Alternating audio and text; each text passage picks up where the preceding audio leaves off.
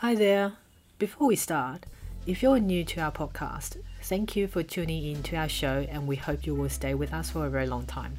And if you're a regular listener, thank you so much for your continuous support throughout this period of uncertainty. We're really grateful for all of your kind words and encouragement. It has really helped this podcast to grant a great exposure as our mission is to create perspectives by the people who look like us and a woman and also people who are marginalized historically to the silent of conversation. So you haven't already, we encourage you to subscribe to our podcast on Omny, Apple, Google, or Spotify.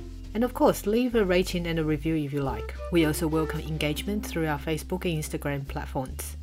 We truly appreciate the support from you to help us to increase the visibility of different perspectives. Enjoy today's show. Hey y'all, this is Jessie, Hi, this is Helen. and we are Asian Bitches Down Under. This is Therapy Tuesdays. Helen, I'm checking in, checking in with you guys, listening. How's everyone doing? Helen, how are you? Yeah, I'm doing okay. Still stuck in lockdown, but I'm managing, kind of getting used to it.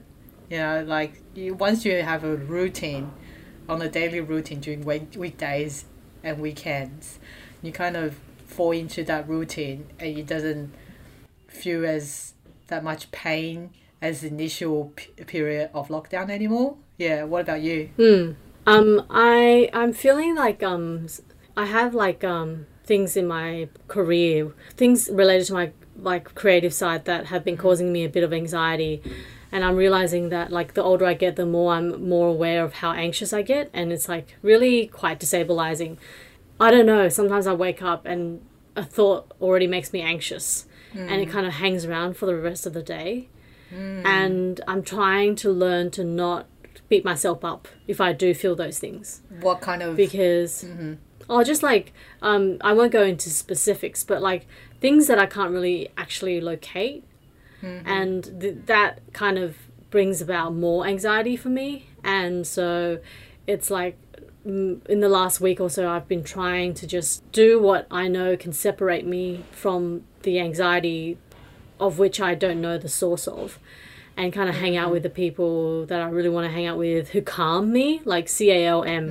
Calming is such a important thing for my me in my life and I realized that um it's very special to be around people who like make you calm and you know like um give you a sense that you know you can sit in whatever ang- uncertainty or anxiety that you're feeling and for that to be okay. Like I, I still feel kind of um my fifth chakra which i think is the blue chakra the throat chakra is always in like recently quite inflared and it's something to do with like my ability to inability rather to not be able to say what i want to say which is causing me more distress than it should but um but it's something i'm working through so so i think um this is a journey that i'm continually going on I think I, I, I just don't really understand the anxiety. Like, I don't really understand the source of it exactly. It's like sometimes it just finds me and grips me for the for the entire day and I've been going for longer and longer walks just to try and feel okay about it. But what I think what's most troubling is that I just can't locate I think I can locate it, but like I don't want to be able to locate the source of my anxiety and I'm just trying to like actively brush it away, which is so fucking exhausting. I found myself sometimes being anxious when I'm reading news or just before we start recording, we're talking about media. I just kind of turn off. For me, I just turn off all the social media. And you know how much that I'm invested in fucking following up all the social media shit, which is quite toxic sometimes. And, Yeah. you know, the Yeah. a lot of foreigners myself that I follow. I just turn those off and then I go and pick up a novel that kind of take me away from the current situation. Like for example, Yeah. I'm reading Pachinko at the moment. Yeah.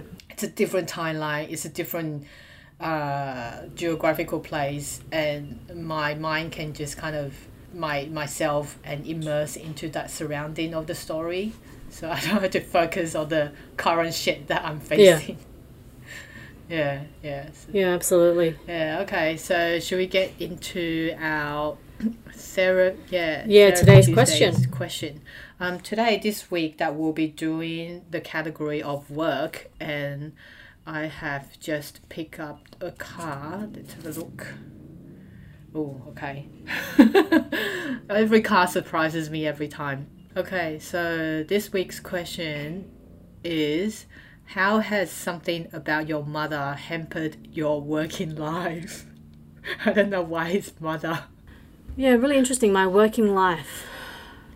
I think that I have something about my mother. Can you repeat that question? How has something about your mother hampered your working life? Hampered. I don't think anything about my mother has hampered my life.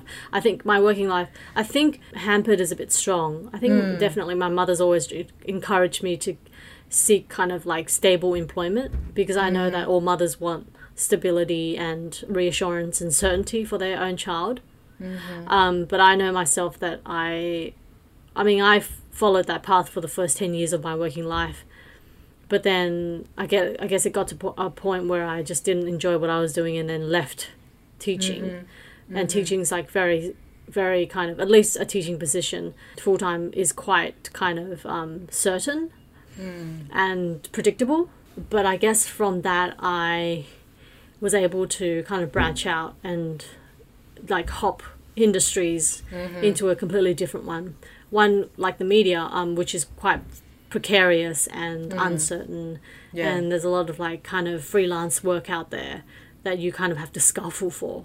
I guess um, I have had to kind of combat that traditional sense of like pursuing something that's kind of more nine to five, I, I suppose. Yeah. What about you, Helen? I don't really understand the question. Is it been is it mean meaning that is it a negative impact of my working life? Is that what's supposed to mean? Oh yeah, it, it seems like a, a bit of a misogynistic question actually. Yeah. like it already assumes well. that it assumes mother. already that the mother is the one who has hampered your professional life. Yeah. It's a bit of a Mm-hmm. Fucked up so. question. yeah. Um, if I really want to answer this question, I think I haven't been really working as long as you do, but for me, I think our mother has uh, influenced me, like you said, stability. But at the same time, I think she limited. I don't want to make it as a negative thing, but in fact, that she has limited my or maybe our kids' ability to expand our creativity because she, her expectation of our work has always been being stable, nine to five, or run a business like our dad Mm. that you are expected to have incomes or just be a housewife that you fully support your husband or your partner's work. Mm, mm. Um, I think she wasn't like I don't want to say it in a way that I'm. It seems like I'm expected my mom to do so because from her generation, that's how she grew up with certain values is definitely very different to us, and her expectation of life is different to us as well. But I do think that perhaps that she could have given us a bit more freedom in our creativity wise because I know that she wasn't happy about me choosing what I did in my majors in university and she didn't really ask when I was trying to pursue my masters and I just didn't think any of the things that I did throughout my work life was her expectation at all. So mm, it was mm. very different for her I think. She just wasn't really from her own response so far I think she just wasn't really happy about whatever that I did. That's the that's the how the feeling that I get yeah. Yeah, I think that's quite typical of migrant children, isn't it? Yeah, it's just a bit hard. As in, I'm not saying that it's her fault because she wants it, all the all the parents want the best for their kids, Yeah. but she just didn't think that you know hasn't really thought of it outside of the box that there are plenty of the things that we can do. For example, the things I do with charity, I never really talk to her about it because I, she's just gonna think that oh, why are you helping people, being volunteering, or why are you raising dogs? Mm. Um, you're not getting paid for it. It's not something that you will get anything in return. So Mm. I, I don't really talk to her about the things I do with my volunteer work or freelance work that I picked up because I just don't feel like we had on the same frequency in talking about work. Yeah, because Yeah. she, our parents, it's not just our mother, but like um, all parents, I feel, especially parents from migrant backgrounds, came from a generation born of this idea that your self value and your worth as a citizen within society is very much based on how much money you make, how much like the, f- the sort of financial um, gains that you make is the kind of only way in which they can measure themselves, you know? Yeah, and, and it is quite cruel and sad but like i don't judge them at all because it's just it's the It's air that they reality for breathed, them, you yeah. know for most of their life so it's not like they, they're going to change but uh, yeah that sounds like quite difficult for you helen Oh, I I think that's why I always kept the distance with our parents when I talk and when I speak about my work or whatever that I do. That's why it's a bit difficult to approach or even talk about it because whatever I say to them about my work, they don't seem to be interested. So that's, I guess it's not necessarily hampered, but it just create a barrier between us. I guess. Mm, and Yeah. i'm sure it's a barrier that a lot of our listeners also feel yeah and um, we definitely don't want to bombard people with you know this idea that we attack mothers um, where like we think actually that the question that helen randomly pulled out of the card deck was is kind of a bit misogynistic Yeah, it is. It is. like is there a question about fathers, i wonder Fathers, yeah. Yeah, probably to look through Yeah. the deck. Uh, just Yeah. speaking about mothers and fathers, this week I was writing a piece for Women's Agenda, and Helen, do you want to take a stab, a guess at as to the percentage of um, women who applied for paid parental leave compared to the percentage of men in the state of Queensland last oh, year? You mean, oh, is, it, is this in government or is it in private sectors? Or just, like- a- overall? Overall, like, do you want to guess overall Queensland?